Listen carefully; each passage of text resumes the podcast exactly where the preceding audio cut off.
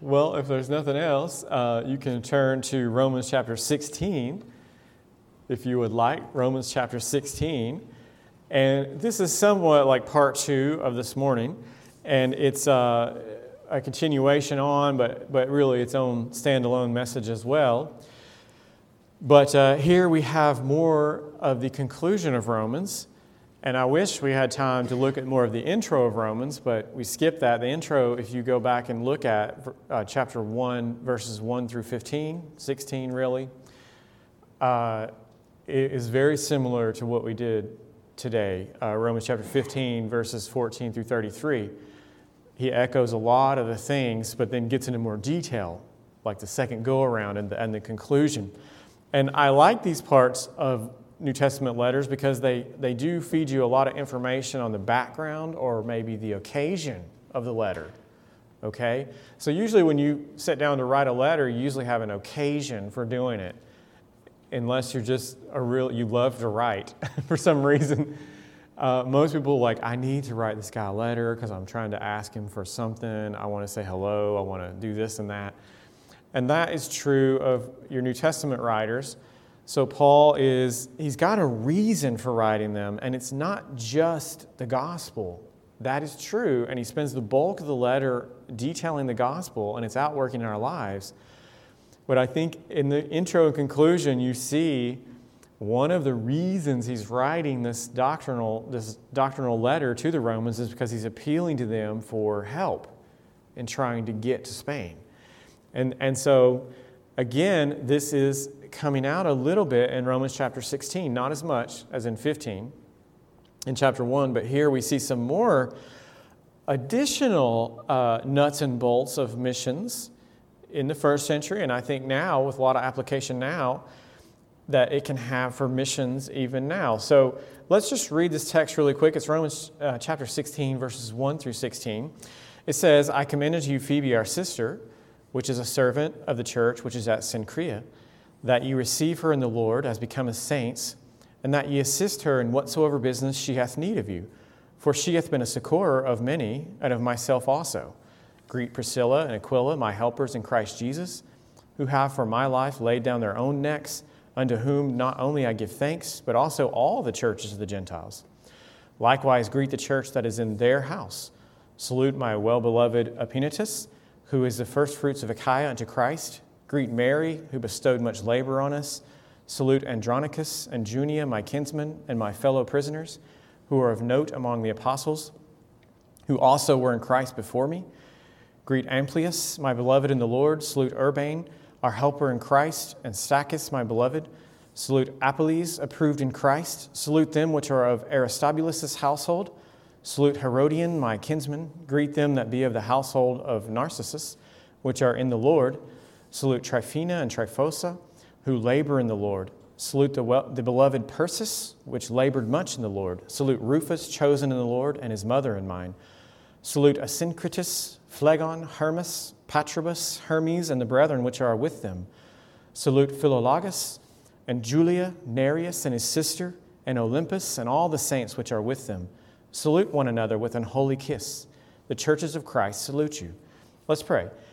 Heavenly Father, Again, we thank you for this time. We can come back and exult in your word some more and the privilege that is. And I pray that you would give me grace to be able to explain this text and apply it the best I can. And um, I pray, though, that your Spirit would take your word and apply it in ways I can't and in ways that only He can with the individuals listening in their life and their circumstances and their needs. I pray that you would meet those, you would edify them in the, in the way they need to be edified. And we know that you will, and your word will not return void. And I pray that it would do that today. And uh, we would gain strength for the week and really trust you more as a result of being here today and fellowship with your people. And I ask all these things in Jesus' name. Amen. Well, one small step for man and one giant leap for mankind. Everyone probably knows who said this statement. Who was it? Yes, I think I heard it. Neil Armstrong, the first man on the moon. But who or how many of us can name the second guy on the moon? You got it? Buzz Aldrin. That was easy enough. What is the name of the guy who stayed in the command module and orbited the moon while Neil and Buzz landed on it? The third guy on Apollo 11. Anybody know it? He never he did he got to the moon later, I believe. That's it. I'm hearing it. Collins, Michael Collins, very good. You're the grand prize winner. but wait, there's more. It gets harder. That was good, but what was the name of the guy in charge at Houston during Apollo 11? You know, uh, that Apollo 13 it would be Houston, we have a problem. Maybe he was the first to hear it. What was his name? Anybody? I don't know it either. but you can look it up. Your guess is as good as mine. And I say that because it illustrates what I'm trying to say here. Landing men on the moon was a monumental feat, it was very monumental and magnificent. Yet, of the thousands of people it took to accomplish the mission, usually the only name we remember is the one guy who stepped on the moon, maybe the second guy, maybe the third guy involved, definitely not the fourth or the fifth, and on we go. All these people, thousands of people working on this to make that happen in reality. One guy, we remember, stepping on the moon. And so this is a lot like, again, I think, missions. Uh, especially when you look at Paul, the Apostle Paul in the New Testament the Neil Armstrong of missionaries. And he's this pioneering figure and this towering figure in Christianity. And we can get the impression that he was a lone ranger, that he did it all himself and never had any help because he didn't need it because he was so strong and such a superhero. And that is not true. When you look at this, even himself will admit, he will say, That was Christ working in me, that was the Holy Spirit. But then here he gives out this long helper list of all these people that have helped him in the past and on his past three missionary journeys. Where did he meet these people at? He met them somewhere in his circuit roundabout from Jerusalem to Illyricum. Now, where is Illyricum? Many people say it's maybe up to modern Bosnia, Herzegovina, uh, Herzegovina Albania, something like that. And um, he's been doing these three missionary journeys and he's met these people, these Gentile believers. They've since moved to Rome. He's learned about that, and now he's wanting to reconnect with them. His old helpers, his old helper buddies. They've all done something for him. And that's why, and he even says that in many of these cases. So, what I think this is as well, it's like a web of support. And that's what missions is really about partnership. And that's what we try to promote. It's not simply just here's a missionary, we send him some, we send him a check every month, and that's it, and we kind of say a prayer, and that's, a, that's all we do. It's more of a partnership. You're in partnership with your missionaries. And you guys would be these names right here. And uh, that's significant. Okay, because see, fulfilling the Great Commission is not simply winning people to Christ. That is a big part but you just evangelize people and then you they just kind of they're out in the world doing nothing. Is that it? We could probably dump tracks down from balloons and that's been done before all over the world. And sometimes that's the only way to do things. Uh, but the new testament doesn't know anything about that kind of evangelism because it teaches us about church planting. And i really think that's where matthew's version of the great commission comes out strong it says you got to teach them all things I've commanded you. You got to baptize them, okay? And that very aspect of saying that really implies strongly there's churches being established. You're baptizing people, you're teaching them all things Jesus said. What are you doing? Through the local church. There's a group of people that are doing this together. It's not just one guy accomplishing everything. You really cannot fulfill the Great Commission I know we say you need to fulfill the Great Commission, but we will do it together, honestly. You will do your part, your pastor will do his part, I'll do my part. And I think by God's grace, we will fulfill the Great Commission. And what it will really look like is local churches being established and reproducing themselves, living local churches that are uh, then able to carry on the work long after we're dead, long after we're gone They'll be there when we're gone and dead off the earth. Lord willing, there'll be local churches in Germany that are still carrying the work on. And so, any, any uh, church planting endeavor will, will be accomplished through a team of effort of individuals working together. There are four components of missions there's the gospel or the message, the people or the recipients of the message, the missionary or the sent one with the message, and then there are the senders. And so, pretty much, the New Testament will focus on the first three, mostly the first two, a lot of times. It'll focus on the gospel, the message, and rightly so. Say, do you have the message right? And then it will talk about the recipients and the condition of men. They're sinners, and we know that. And then it may touch on being a missionary, saying something about being an ambassador, and all these things. And then, last but not least, if you're looking very carefully, you'll find information on the senders. And I think this is a great example of it. A subtle, often overlooked passage that reads a little bit like a genealogy, right? You come across this passage in your devotions and you're thinking, oh, great, a names list, you know, and you want to just hurry through it and say, I did it. I got through it, and let's move on to things that will edify me. So, the problem with passages like this is, is we know they're inspired and we know that they are for our edification. So, the problem comes in is finding out how, right? So, I think a lot of times when you come across a genealogy or a names list like this, a helper list, the, the clues or the, the way to find some meaning in it, what does this mean to me, is uh, looking at the context, the surrounding context. Where does it come in a letter or a book? It has something to do with the other things around it. It's got to have something to do with what Paul's overall trying to say here to the Romans. And also clues in the text. There will be comments sometimes in between the names with some information about somebody, and that's, that's, that's telling you something. It's pointing to something to say, hey, look, look here, look at this guy. He's, he's special. so there's a combination of that here in this passage, and we'll just look at a few of them. Uh, there's so many, we could probably keep going, but I'll just give you a few. Um, a few points of application from this helper list is a team effort, first of all. I've been emphasizing that. Notice how many names Paul knows in the church at Rome, even though this is a church that he did not start, nor has he ever been there. He mentions 26 names, but lists more people than this. Phoebe is the 27th name, but she is not part of the Roman church, I don't think. Why then is he mentioning so many names here at the end of the letter? Well, I think, and this is, you do have to do some, some straining here to get this uh, contextually, I think he is working at building a relationship with the people that he wants to support him in his endeavor to Spain. He's working at building a partnership through the means and the people that he already knows there.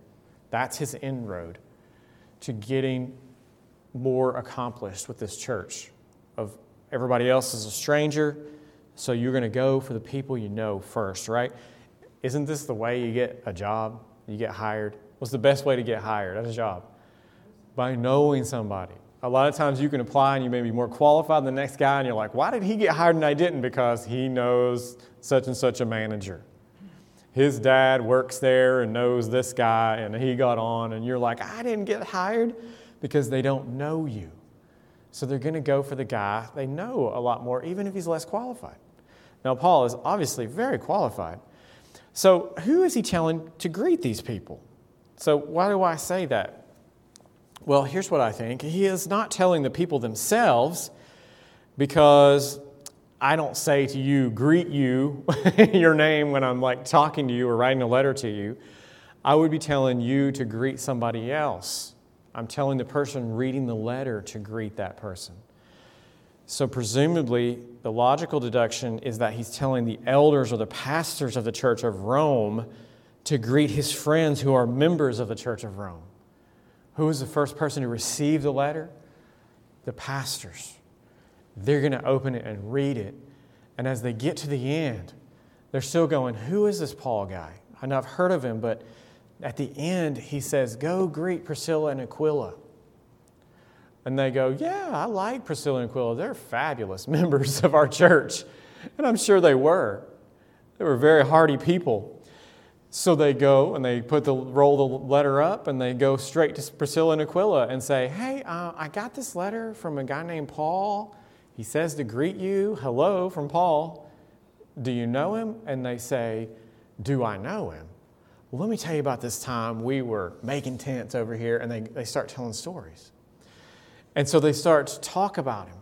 And they say, Yeah, he's a great guy. We love him.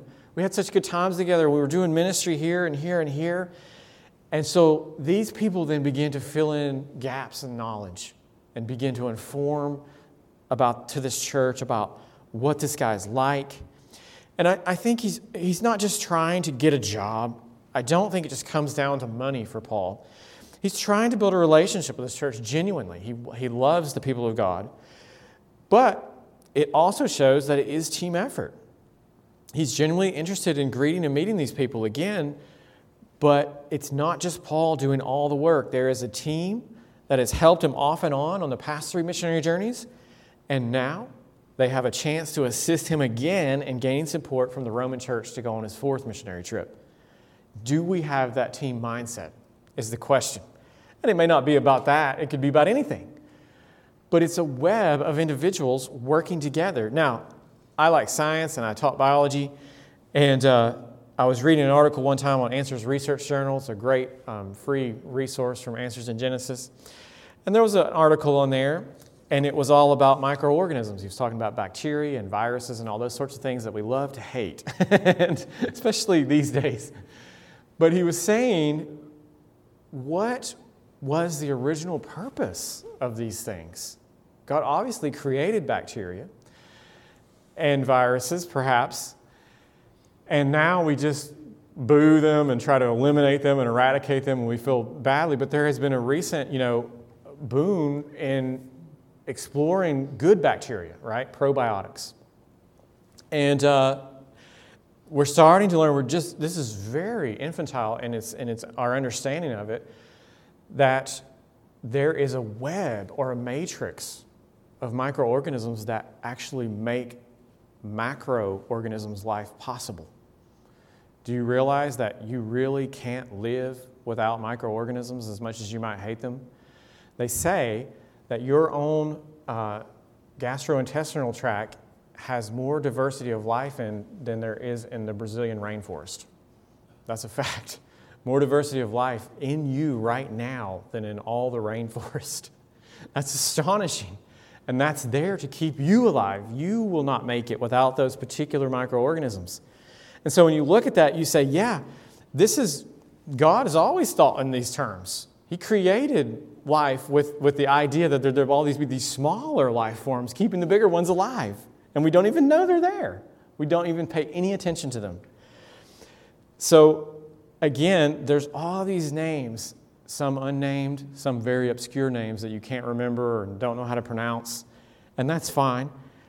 That we're there spreading the gospel, in the first century doing what they knew to do, and they didn't do it for fame, for fortune. And that's you guys. That's really us, you know, all of us. We're never going to be really known, well known, but we've got to get the gospel out and just work together and, and do this thing and not worry about our name out there. Okay, secondly, the church in Rome is actually the churches in Rome. Look closely at the text, and you can see that these people are spread over Rome in several house churches. So, verse 5 says, Likewise, greet the church that is in their house. Verse 14, salute Asyncritus, Phlegon, Hermas, Patrobas, Hermes, and the brethren which are with them. Salute Philologus and Julia, Nereus and his sister. That's verse 15. And Olympus and all the saints which are with them. These verses are referring to the people who had house churches. And this is what missions is all about, isn't it?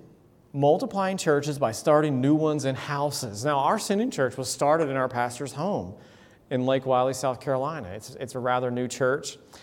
And uh, it really wouldn't exist if it wasn't for him being willing to take people into his home on a regular basis for worship service. And this is how missionaries get done all over the world. I know it'll be the way we do it. We'll start a church in our home, most likely with a Bible study around our living room table or something, or kitchen table and just talking to individuals and, and working with them and eventually getting them to understand the gospel and understand their need to be a member of a church And then we, if we get enough people, we'll rent a building, you see, and then start meeting there where other people can come and see what we're doing. It becomes more visible. But it's not about the building, it's about those people always. And that house church really proves that. A lot of times they start there. And that is just a core crux principle of missions. Uh, so we can see that this is a missions minded church in Rome because they had started multiple churches in the city of Rome already. They had already been multiplying themselves throughout the city without Paul's help ever. And surely they want to start multiple house churches in Spain as well, would be the implication. And Paul knows this. He's looking at them. He says, Your fame's gone out in all the world. You guys have a real good gospel witness. I've heard of you. And that's the, that's the reason he's even writing to them, by the way. And I think the thinking he's thinking is hey, you've started house churches in Rome on your own. Surely they'll want to help me start house churches in Spain. And so he appeals to them Do we want to multiply our church around town and the world? That's the question. Okay, three, commending Phoebe.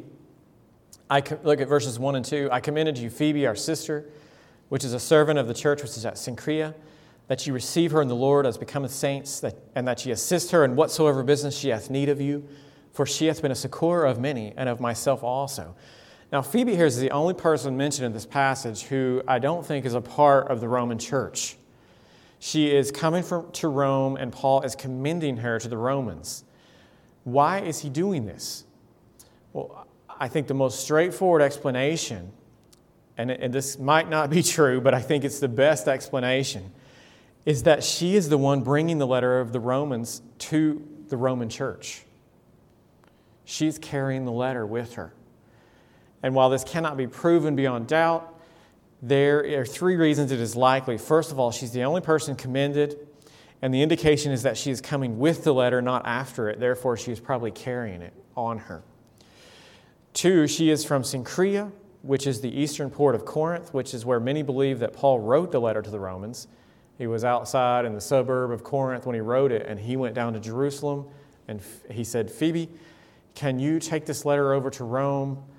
Uh, I'm going to go down to Jerusalem and then try to come back that way. And third, it appears that she is a wealthy woman. Verse 2 says, For she hath been a succor of many, and of myself also. She has some sort of financial means. She's able to travel from port to port and can be trusted with an important letter like the one to the Romans which would become the greatest letter ever written, in my opinion. So we can draw a lot of lessons from these two simple verses. First, Paul calls her a sister, and not just a sister, but our sister. She will need a place to stay and some food when she comes to Rome. Families take care of their own. She's coming to Rome for the sake of the gospel and the sake of missions to Spain. Really. She's trying to, she's, she's going to open the door to Spain. Remember that a purpose for the letter to the Romans is so that Paul can introduce himself and seek support from the Roman church in order to make it to Spain and preach the gospel there.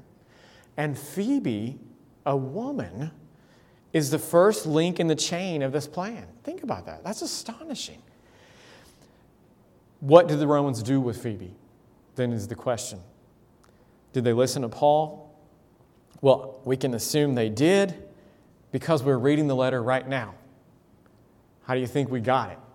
Probably because they accepted her, they did exactly what he said, and they said, This is great. We're on board here with this. Uh, and they began to copy the letter and distribute it out to the churches. And so we're reading it now, but, but a woman, and a, probably a single woman, is the first link in that chain. So what do we learn from this? Women are indispensable partners in ministry and in missions. At least seven of the names in this list in Romans 16 are women. These women were involved in ministry and missions in some way. And no, we don't believe that women can be in the office of elder or take a leading role in church planting. We are complementarian. But women have a vital role in assisting and partnering with the men who do, right? Just look at Phoebe. There's no mention that she was married, and in fact, there is every indication that she was single. But what an honor and important job she had in delivering the letter to the Romans, the greatest letter ever written. So, women, don't ever think that you can't do anything in missions or that you have no place in it because you are a woman or single. The history of missions is filled with examples of women who rose to the challenge of reaching the lost around the world. And it's still that way today. And I see you have, uh, what's her name on your bulletin today? Yes, I know the name, and I've seen her before. I've been in another church where they support her, and I remember seeing her prayer letter.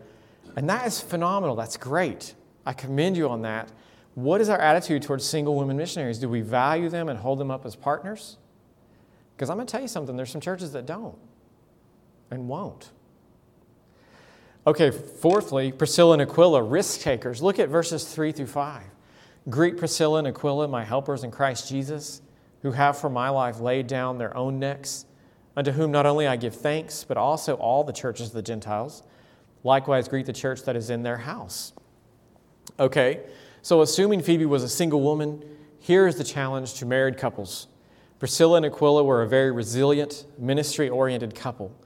Though they were not originally from Rome, they lived in Rome until they were driven out by Emperor Claudius in 49 AD with all the other Jews. Then they met Paul in Corinth and then traveled to Ephesus where they had a house church. Now they are back in Rome and have a church in their house again. So we know from Scripture that they lived in Pontus, Rome, Corinth, Ephesus, Rome, and then Ephesus. And what does that tell you? They did not have an easy life, but a very missions oriented life. Look at the assistance that they rendered to Paul and the work that they themselves did with all the house churches they had, but it wasn't their career. It's just something they were obviously consumed with, and that is leading people to Christ, discipling them, and assisting missionaries in any way that they could. They were dedicated to helps ministries. Is God calling any of you couples to this kind of life? There's some way you can be more involved in missions assistance than merely financial and prayer support. Because let's face it, that's the bare minimum. All of us should be involved in financial and prayer support. But is there something more for you? Maybe not career, but some kind of halfway house. Priscilla and Aquila found it. They found it a lot of times. They were able to get involved more than that. And they were risk takers. Verse 4 says, Who have for my life laid down their own necks. So we don't know exactly what they did, but whatever it was, they saved Paul's life by risking their own. What have you risked for Christ? What are you going to risk? Maybe it is finances. Maybe you could give more sacrificially. I know I can. Maybe you could sacrifice more time in your prayer support. I know I can and should. Maybe God wants you to move somewhere where you can assist a church plant. And that's what it seems like Priscilla and Aquila were doing. They were moving around on purpose a lot of times to say, hey, how can we be more involved with this and this and this?